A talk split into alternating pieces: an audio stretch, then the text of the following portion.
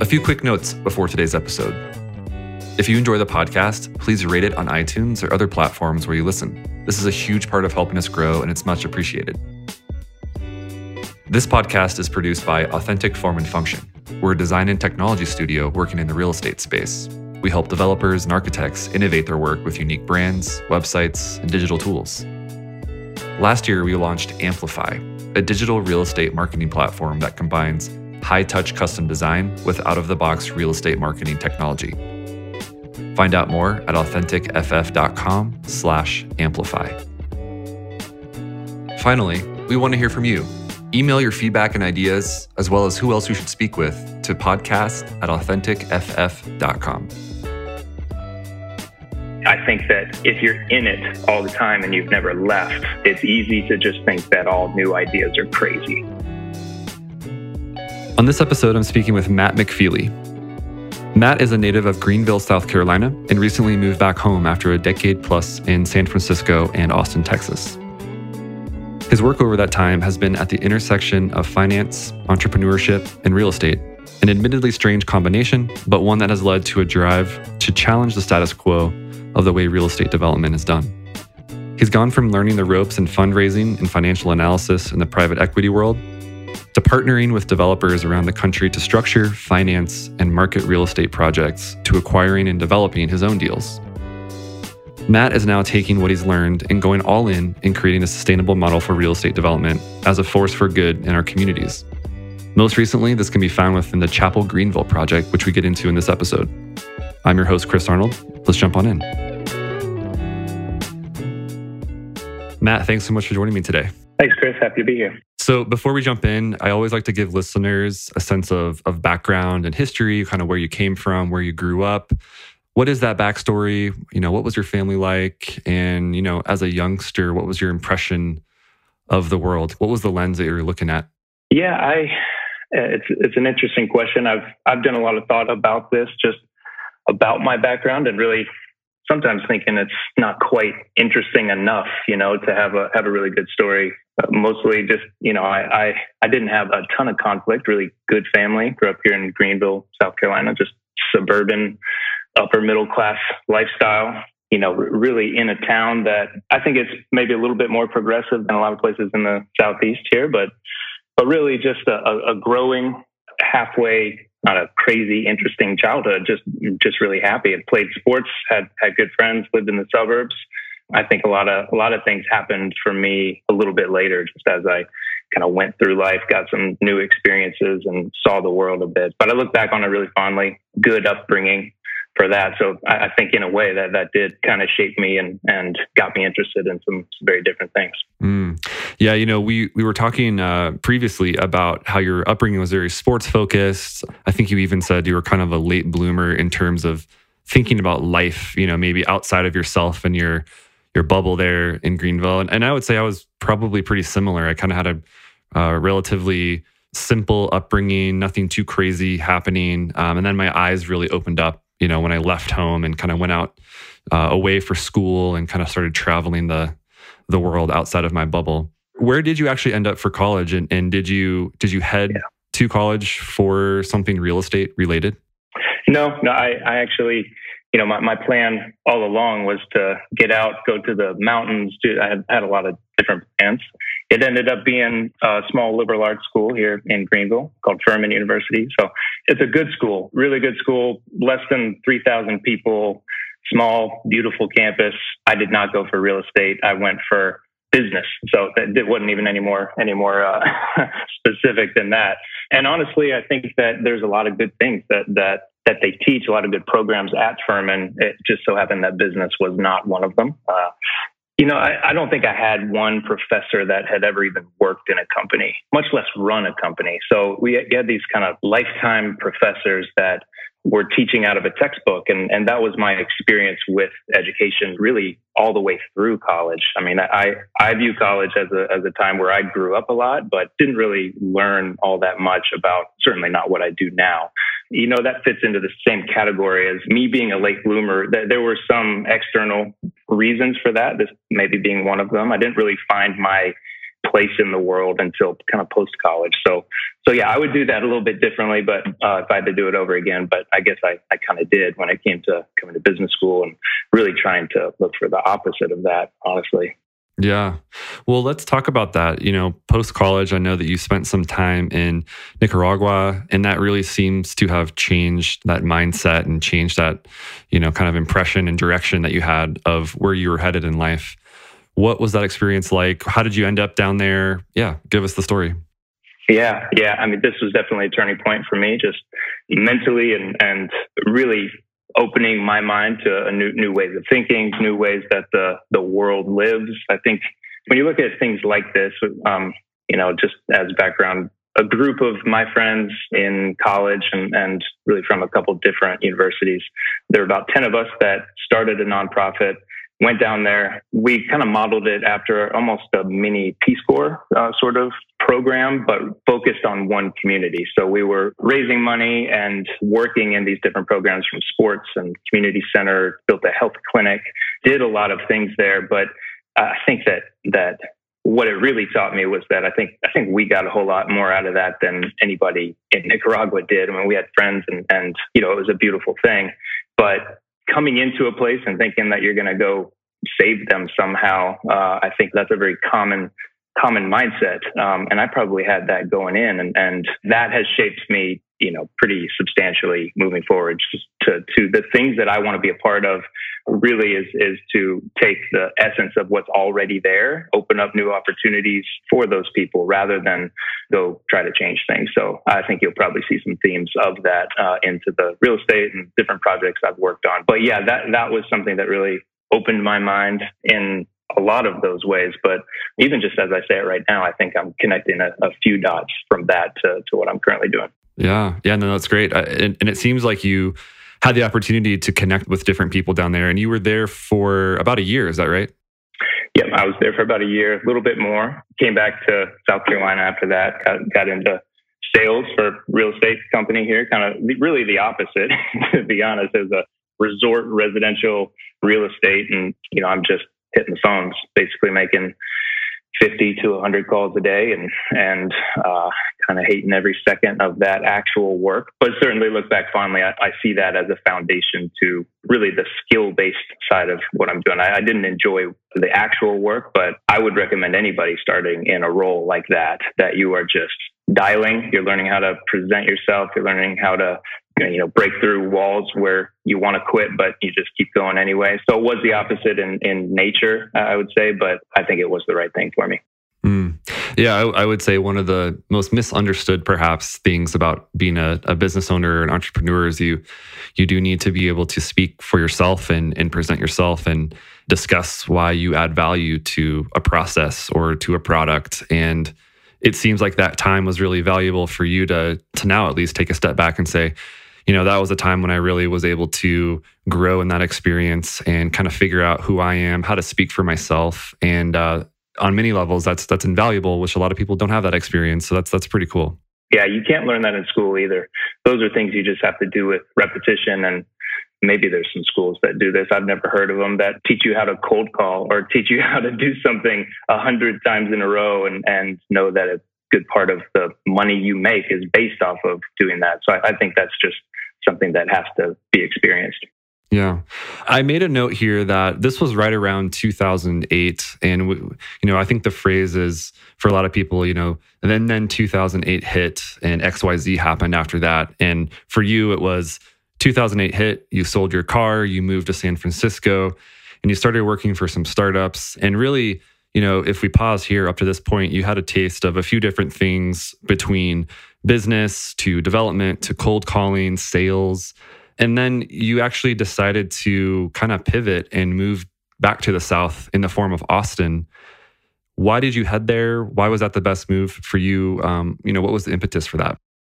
Yeah, I mean, this is another one of those uh, pivotal times for me. I mean, uh, anybody that was working in the 2008 range, I think, has a good story whether that is, you know, finding a brand new industry, just trying to really just figuring things out. It was the first real recession that I had been a part of for, for sure. Um, and so I was on a particular track and it just halted completely. It more disintegrated than anything. And I struggled for a while after that. I mean, me moving to San Francisco was just a buddy had a place that was available and I just needed a change. So really just figured figured it out and continued to do that um, for the next five years, working working from one thing to the next. I think learning a lot, but I don't really have a good story putting those things together. So it was it was more of a uh, figure out what's next sort of thing. And the reason I went to Austin, which ended up staying there for a while, but was originally to attend a um, business school called Acton School of Business and little bit of a, uh, I mentioned earlier, I was looking for pretty much the opposite of my undergrad experience with, with business. And that's exactly what Acton is. It's, it's a short, really intense program, kind of the Navy SEALs sort of style boot camp of business where you are you are learning extremely practical things. So on the spectrum of theoretical to practical, it is 100% all the way towards practical. How do you manage a business? All the professors or teachers there have to actively be managing and running their own business also. It was uh, something that really teaches you to learn which questions to ask, you know, get that pattern recognition within business. And I think just really coming out of that, I, what I wanted to do was to fill in some gaps of skills within the financial side of things. That was what I went into it trying to get. But I got a, I did get that, and it was it's, it's something I use every day. But beyond that, it was it was really just kind of the confidence that the people who are out there doing interesting things are don't really have all the answers. They just have seen maybe enough or have the uh, confidence to to ask the right questions and to go make it happen themselves. So that was a big part of that move and stayed in Austin for a while from there, but certainly a, a pivot point for me.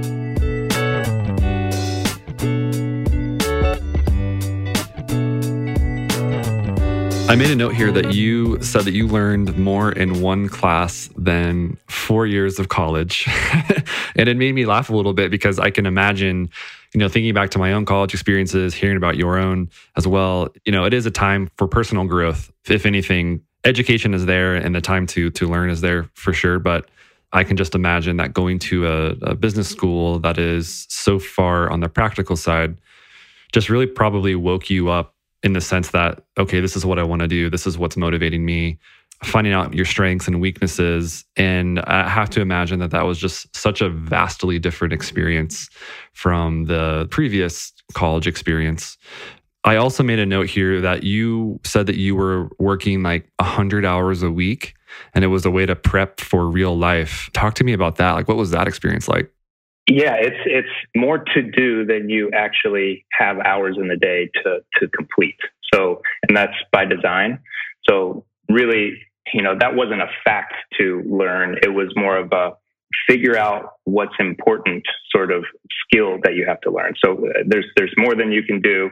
So find out what the crucial pieces are and do the best you can. I think that that maybe not every phase of business or every certainly not every day. It's not it's not always a, a sprint in business since then, but there are certainly periods of time that are very much like that. So learning that you have a few walls, you know, that you really can break through. You have, you can do more than you think you can, I think is a big part of that. And then also, also just saying, what are the crucial things to get done? And how, how do I really hone my ability to get, get those things done and have everything? I mean, really, everything else can go go away during those moments and if they're not urgent or absolutely necessary so that's how the school was designed i mean we, we had it was all case study. So it was like re- real life stuff. You had to put yourself in the shoes of the entrepreneur in a story or in a, in a case. So, um, all of that means that, you know, life and complexity and all those things come into play for, for each one of these discussions and, and, uh, and case studies. So it was fun. Like I'm, I'm kind of a project based person. Uh, and so I thrived with this. I, I really enjoyed it rather than just, you know, reading a book and, and telling you what you learned. Right. Well, after Acton, what came next? What was the most meaningful next step for you at that point? Yeah, so I stayed in Austin up until about a year and a half ago. Was in Austin for for six years. Worked in private equity. Uh, I, I had a focus on both real estate and the financial side of things. So fundraising, uh, structuring uh, deals, things like that. So I worked in private equity.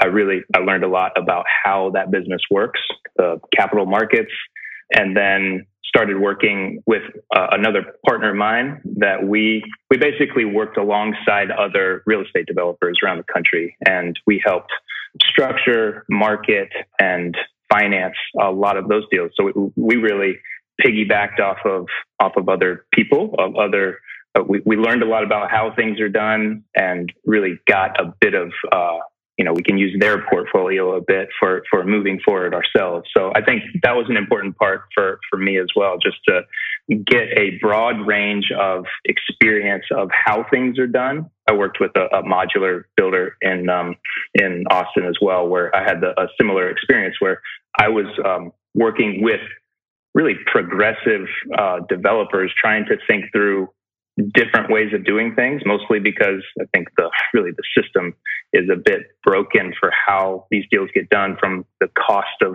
of labor, materials, et cetera. So I got this this um, this really broad view of how people are trying to solve problems, um, and I've taken that with me from there. So uh, really, I view that as the foundation for for what I'm doing now to to have again this comes back to pattern recognition, seeing a bunch of problems that keep popping up in different ways, and uh, and it's helped me try to think through ways to create a new model uh, around that. So um, so that was a big part of that that period of time.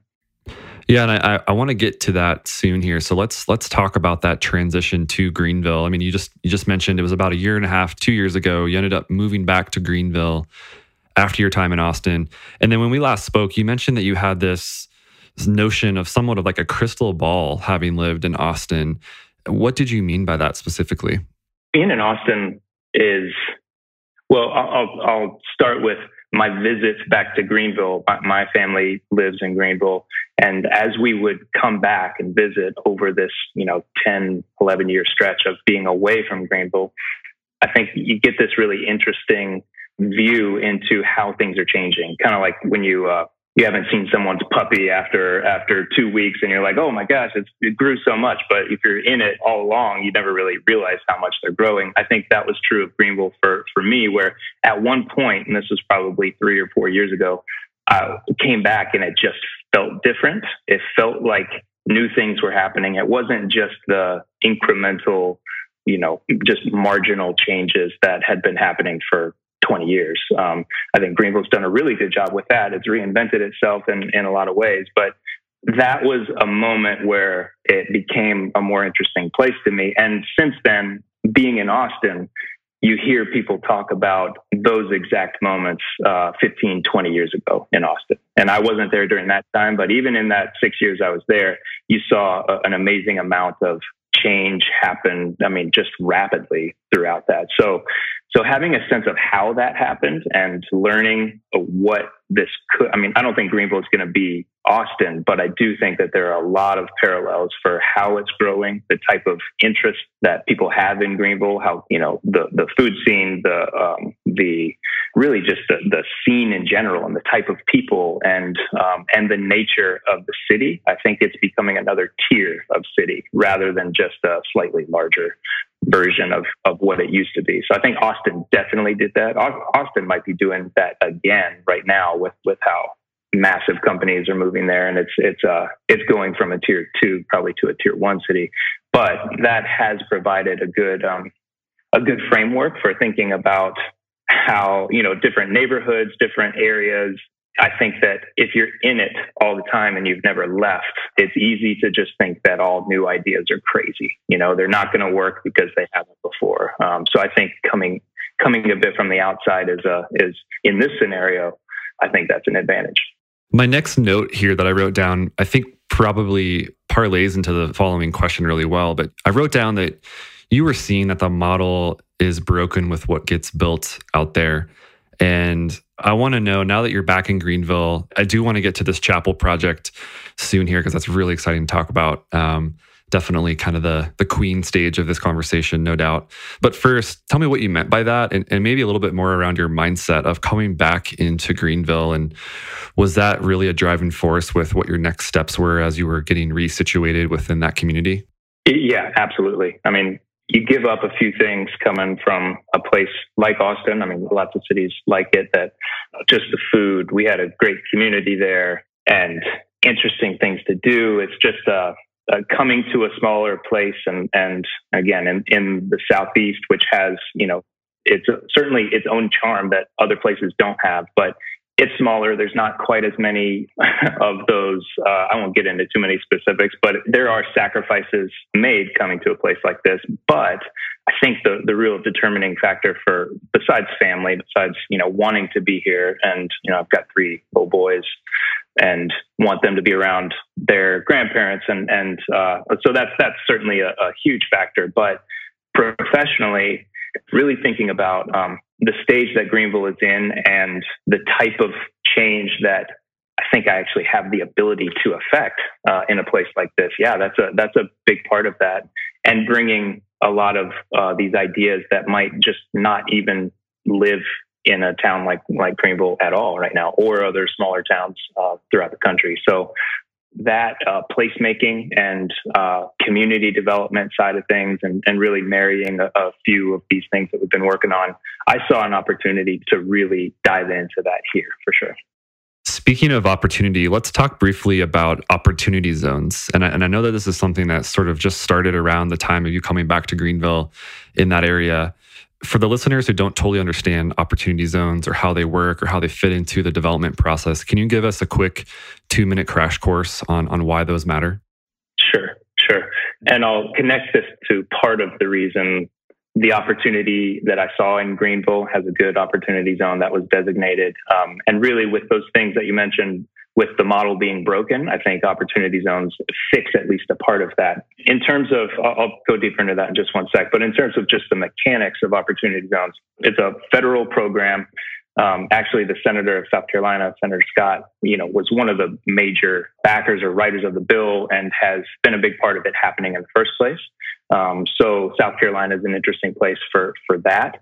But in, in terms of just how it works, you have uh, low income neighborhoods, kind of census tracts. I think that uh, 25% of the overall of a state's overall low income census tracts could be chosen. They were chosen by the governors uh, of each state.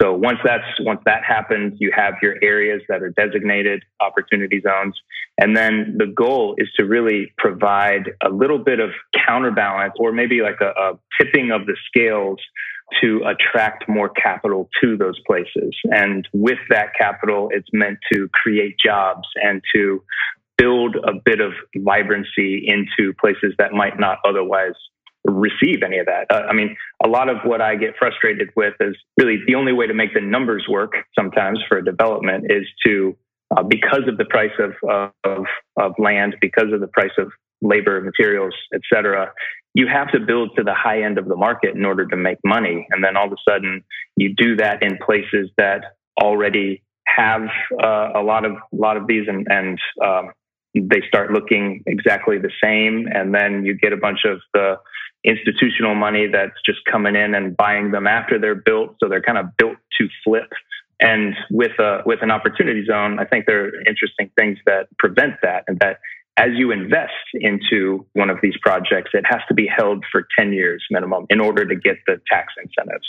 So if you have a if you have a capital gain from selling a stock, selling another uh, your company or a piece of real estate, if you have a capital gain, either short term or long term, you can instead of paying taxes on that right away, you can roll that into an opportunity fund, which which then is going to invest either into real estate or an opportunity zone business.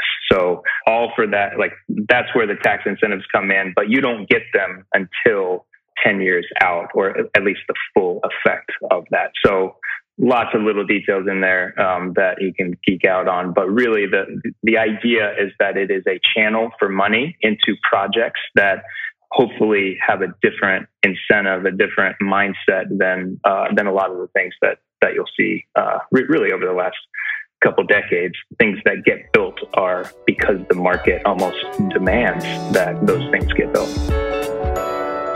Hey, listeners, just a quick reminder that today's episode is brought to you by our firm, Authentic Form and Function. I wanted to let you know about an internal research project we recently completed, where we analyzed the digital strategy of over 75 commercial real estate projects across multiple asset and project classes. We distilled this research into an ebook called The Real Estate Website Blueprint which you can download for free on our website at authenticff.com slash blueprint.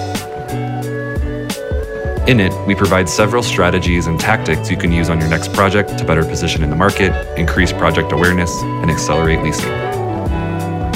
To download the ebook, be sure to visit authenticff.com slash blueprint. Let's transition now into the Chapel Greenville project, which is your baby, which is I'm really excited to talk about this because it has so many so many nuances to it that I think the listeners are going to really enjoy this project and learning more about it. Tell us how that came about and what are you hoping to accomplish with this project in the upcoming years? Sure. Yep. Uh, this is definitely what I've uh, been focused on. I mean, this specific site, this specific project really has been going for maybe a year and a half, two years. Uh, but I've been there's been a longer lead up uh, to that. You know, like the you ever heard that saying of overnight successes are, are really, uh, I mean, it's like the tip of the iceberg. All you see is what, what's there, but there's been a lot of time, a lot of learning, a lot of a lot of thought put into it leading up to that moment. So I feel that way about this project. This is uh, as I was looking for opportunity zone sites and, and buildings, didn't know what that would look like exactly, but uh, saw this old warehouse, which is downtown, less than a mile from Main Street of downtown Greenville. It's about 40,000 square feet. And uh, it's in a neighborhood that is a Greenville's an old textile town, so you have all these mills um, and mill villages uh, scattered throughout the city. And that's where this is. This is a mill village. Um, where this is is kind of in the center of that mill village, um, and it used to be a bakery, so uh, for that kind of serviced the neighborhood. So it's got this really interesting history to it. Um, but right now, it is, it is um, it's really maybe the last little pocket of Greenville that has not seen much change at all. And, and as other neighborhoods have really been developed and and uh, you know investors coming in and buying all the homes, fixing them up or tearing them down and building new homes. Not much of that has happened here, and a lot of the other people that have been forced out of other neighborhoods have kind of ended up here. So there's there's a good bit of homeless. The homeless population of Greenville kind of congregates here. Um, there's a bit of crime, not much violent crime, but uh, certainly enough that people are scared of this neighborhood but things are happening all around it. And there's, I can point to a dozen projects that are happening all around it. It just hasn't really happened within it. So it's on the verge. And really what, what I'm interested in, um, and again, this is a long-term project. Uh, we have no plans of selling it at, at, um, at really at any point unless something crazy happens. But the idea that you can build something and, and help create the kind of momentum that actually helps the neighborhood thrive rather than uh, I've heard it called a, a, spaceship development, where it's just like this foreign object kind of comes in from the top and comes down, and a bunch of outsiders start start occupying that. Um, and and that's that's the opposite of what we want to uh, what we want to create. It's this ground up mindset that um, taps into the personality of the neighborhood already it presents new opportunities for the people that are there. Uh, there are lots of ways we plan on doing this, but the overall philosophy is this real estate as community development while still being a sustainable, profitable like investment and, and development that you don't need outside grants or government funding to actually do. So the, the goal is to rinse and repeat and, and try to do this in, in lots of places beyond. You mentioned to me that that you felt like this approach really opens up doors in a different way. And, and one of the ones that I was most curious about is this idea of moving away from the traditional landlord tenant relationship to more of a partnership relationship where you may have an opportunity to invest in their business. You may have an opportunity to get creative with their terms. Talk to me about how that comes into play with the Chapel Project. Sure. This is an interesting one because the world we're living in now with COVID and post post COVID uh, work from home, all these different pieces of the environment now that have that have changed drastically, really in, in a matter of months. I think that I mean, we were thinking about these things already, trying to do really challenging this relationship uh, between tenant landlord. Even that term, I, I don't love uh, because it seems like it's it's uh, they're at odds a little bit. There's an inherent conflict in even just the words there, and so thinking of them more as partners. And uh, I think the original reason for thinking about that was was to um, really think about how do you, how do you align incentives uh, within the space, and then how do you also almost curate the experience and the environment that this community is within this building. Um, I think that that's hard to do when you're just saying, "Hey, here's some space, pretty nice. Who wants to rent it?" And whoever you know says they want to rent it, as, as long as they are credit worthy, uh, they come in, and then you get a bit of a hodgepodge unless unless you get lucky. I'm not so interested in that. I think that it's also you end up competing with really every other space in the city uh, when you do that also. So I think even though it's not conventional, if you are able to do it do it well, uh, I, believe it it de-risks the project because then you've got this uh, ecosystem and like a vibrant neighborhood or community. Uh, it, it's it's uh, it's kind of at the core of what what we want this to be. That's something that that needs no explanation. It needs no. Uh, you don't compete with that. It's a reason people won't leave a space as well. So, um, so in my mind, that's worth spending money on. It's worth challenging the status quo with. Um, I think that uh, in order to do that, um, that I mean, th- there are lots of challenges for that, um, and this is part of why the system's broken because you have all these pieces. You have to be able to fund the project in the first place, and getting the financing right up front is so crucial for this um, because if you just take in really expensive money, that is looking for, again, a flip it in two years, or they just need their 20% IRR, then you're going to be locked into a certain path where that's one of the reasons you end up seeing places that are just built to, to the high end of the market. So if you can get it right up front, and eh, then, then you have so many new doors open to challenge things like this you don't kind of have those chains of saying we have to give this amount of money every single month. You can take some new risks. You can, I think, I think those things will come uh, and create something that's really unique in the market too. So yeah, I get all I get all heated when I'm talking about this. I can go into lot, lots of different lots of different parts of it. So just tell me. no, it's great. yeah, no, it's, it's, it's really good, and and I think um, this parlays into the idea of developing a community in in a more legitimate way. You know, rather than the the spaceship coming in, dropping down a, a thing, a building, you know, a multifamily spot at the higher end of the market, you know, maybe a mixed use space that is only able to cater to, you know, really expensive dining, you know, things like that. I mean, there there are very real challenges with developing a community in a sustainable way. You're already getting to this, but I want to hear more about how you plan to address that with Chapel and I think one of the key words that you mentioned to me previously was incubation, like this idea of incubating a community within Chapel and then hopefully sort of its roots grow and kind of spread outside of the building itself. What are a couple different ways that you're trying to to do that or at least thinking about doing that with the project? Yeah, incubation, I mean that's a buzzword sometimes you know startup incubators or uh, things of things like that uh, I think that that idea, though, can be broadened into some different different ways of, of creating opportunity. So, if you think about just community development and like what are the pieces that you need to provide in order to have like real community development, where there are new jobs created, there are there's access to people that wouldn't otherwise have it. Because if you're just coming in and providing jobs to people that can get any job they want anyway, then that has a limited effect. But if you are providing, for example, access to capital is a is a big deal for people that don't uh, have necessarily a good credit history, people from low income neighborhoods, uh, people of color.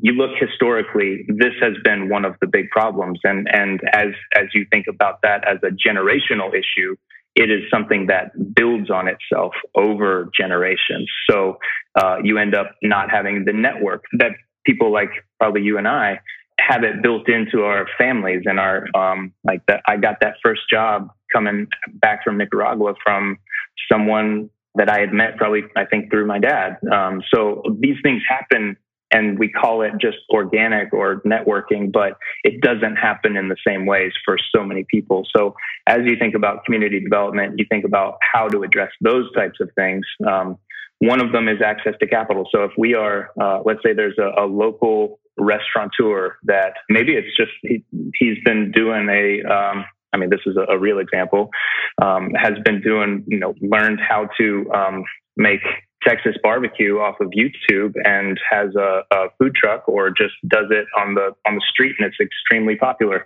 Would love to open up a restaurant, but can't go get a bank loan, can't even, you know, wouldn't know where to start to to uh, you know get the capital to start a space or even put the down payment on a space. Um, this is an opportunity that we could say, okay, we will design it. Uh, we will help design it with, with your input. We will actually invest into the business and equip the, uh, the restaurant space. And it is our investment into this, this person, this company as well. And that's, and when you take that to the next step of really challenging what the business model of you know tenant landlord relationship looks like we're more partners at that point right? So it could be a percentage of revenue that that we that we work through with that rather than a set lease or i mean lots of different creative ways of doing that but we all win in that scenario because there's upside for success on both sides. And i and taking it a step further if if we can get the financing right up front, and again, this that's something that opens so many doors. Maybe they they are rewarded for staying in the space longer, and they can earn equity in the entire project. So, in the same way that a startup would have kind of um, equity options or that you vest into the longer you stay. I think that you could do that with housing. You could do that with commercial space and, and retail partners like this. So um, lots of different ways to do that. But I think that as you do any of those things, the main point that I don't want to lose sight of is is really how do you how do you kind of in, create opportunities that don't currently exist for a population that might not otherwise have that. So I think that's that's a big part. Yeah, let's connect the dots here. Let's let's bring that back full circle to opportunity zones because I think most people, my gut tells me that most people listening are probably nodding their heads to everything you're saying, and they're probably thinking, "Yes, you know that makes so much sense. Why is it not done like this? The model is broken." I know I am, and the, from the first time we spoke, I was shaking my head. You know, yes, that makes so much sense. But I want to bring that back full circle to opportunity zones and how those come into play with a project like Chapel because um, you mentioned banks earlier, and I think there's a linchpin here. There's sort of like a uh, there's an issue right with the way it's been done for so long and the way that you're trying to approach it. There's a big challenge here with opportunity zones and banks and lending and raising capital and what is that challenge for those of us that aren't totally versed in the process? So I, I spend I spend more time in my days, my weeks, talking to bankers than I wish I did. Uh, it's been it's been a big part of uh, of my life for the last year, certainly, and and beyond, but but pretty heavy in the last year. So uh, I've gone pretty deep down this rabbit hole, and and and really just in the last few months through the through lockdown, through I mean, it's it's been almost impossible for a lot of that, where banks just kind of closed up shop and are currently still seemingly very nervous about the future. And so I'd start with saying that the nature of a bank is to not lose money. You know, it is it is uh, built into everything they do. Uh, they do not want to lose money, and they have created checklists of things that you have to check off all of these boxes in the exact right way, or else this deal is too risky, or it's outside of what we do. And that has led to the things that they'll finance are things that all, again, start looking very much the same. They have to be, you hear a lot about the, the uh, credit worthy tenants. So that's going to be, you know, really the, the companies. Uh, that's certainly not going to include the uh, the local the local restaurant or barbershop that doesn't have good credit, right? And so they can't get a loan if that if that's if and I can't get a loan if those are my tenants because that's that's something they feel is too risky. So there, there's there's that side of it. Really, if if you're trying to challenge any sort of conventional way of doing things and think through, there's no amount of logic that can convince a banker that doing it another way is actually less risky. That is that does not exist. And even if the banker agrees, then their boss won't. And so it doesn't get done. So all to say, like if any sort of speculative side of things, I mean, you, you can go get really expensive money, but we talked about what that does for a project like this, kind of forces you down a certain path. And, and um, so really, if you want to get a good construction loan or really any sort of conventional loan, you have to go by the book. Um, and hopefully that changes over time, but it, it's certainly the way it is now. You bring opportunity zones again, just to bring it full circle. Um, you bring those into the equation here, and I think it, it starts to open up the floodgates a little bit. Uh, you can, as more and more institutional capital or angel investors or whatever whatever the source of that capital is, uh, as that flows into these neighborhoods, I think that it, it opens up the doors for banks. It helps it helps start the process um, for for bringing capital into interesting projects like this. So I think that it's a it's a start, and I think that the mindset is of the OZ capital is um, is the beginning of maybe maybe some of these things helping. And you know when you add in other things like crowdfunding and and new options for ways to finance projects. I think that all these things will play together rather than having just one silver bullet answer for that. So um, that, that's that's certainly a part of, of what I'd like to challenge in the market and, and hopefully again rinse and repeat uh, so that we can bring a new model for, for ways to get some things like this done in the future.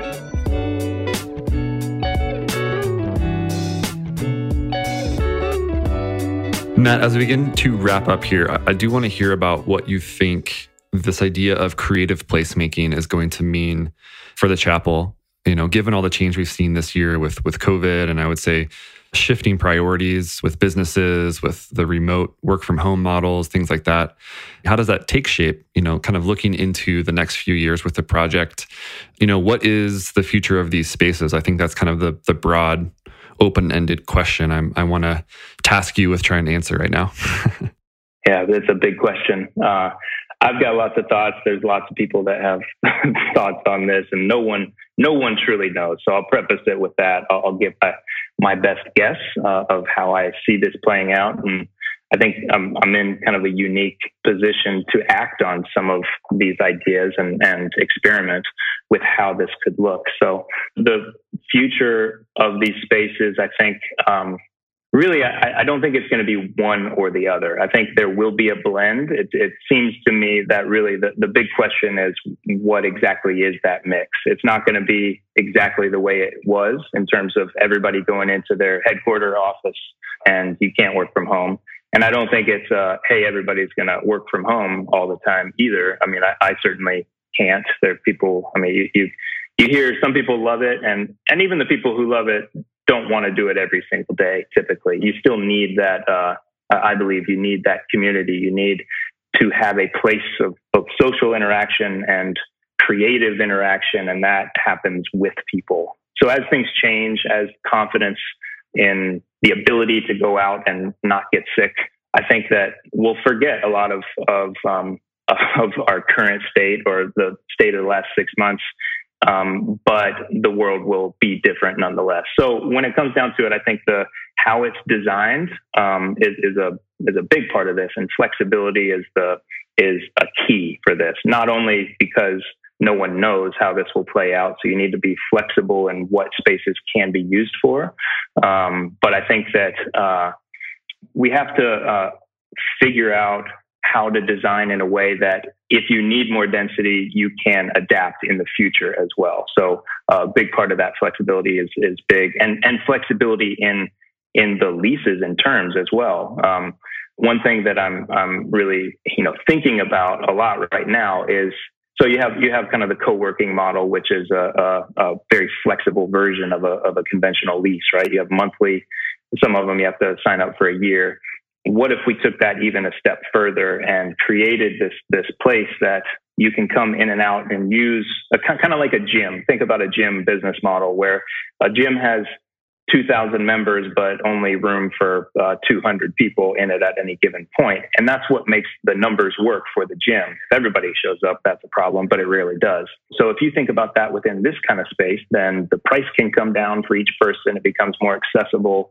And then you are able to, uh, again, adapt and have people just there two days a week if they need to be and and have the flexibility to do that so so really like all of this kind of comes into how we use the space um, as our homes become more of a of a hub for us for for a lot of people i think and then the office changes. I think that this this idea of work social like the blending of all of that needs to be a, a, big part of that. And that's and that's really i guess again to come full circle into what i want chapel to be i want it to blend those things and uh, and create the community that would really uh, come as a result of those things Matt, I love it. I, I, really appreciate your time today. This is great discussion, and I'm, I'm really looking forward to seeing how the Chapel project grows and evolves over time. And we're hitting the last question right now. It's usually one of my favorite questions because it kind of taps into the mind of, you know, where is Matt? Where's Matt looking? What's Matt reading? And it really comes down to who else you think we should be paying attention to out there that's doing groundbreaking, inspiring, exciting work. Who are those people that come to mind? I'd love to love to know and share those links in the show notes. Uh, first ones that come to mind, and, and if you follow them at all, you'll hear some common threads. I've probably stolen a lot of their ideas and called them my own for this. guy named Dror Poleg. Um, he, he wrote a book called Rethinking Real Estate that is awesome um, and has a newsletter I highly recommend. Um, uh, someone he works closely with, a guy named Antony Slumbers.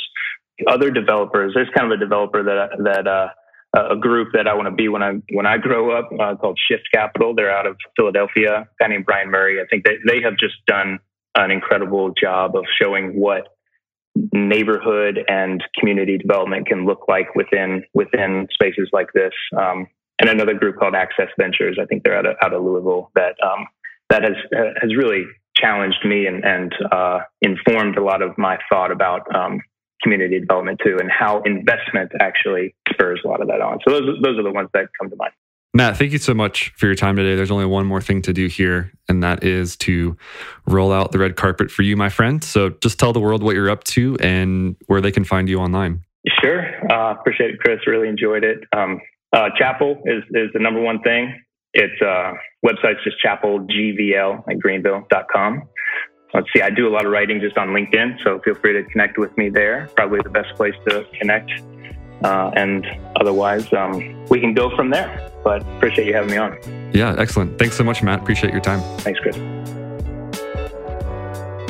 Transforming Cities is brought to you by Authentic Form and Function, the digital design and development team that just might be a perfect fit for your next urban project. If you're a new listener, you can follow along at authenticff.com slash transforming cities, or you can simply subscribe through your favorite apps, including iTunes, Spotify, or Stitcher. Thanks for joining us.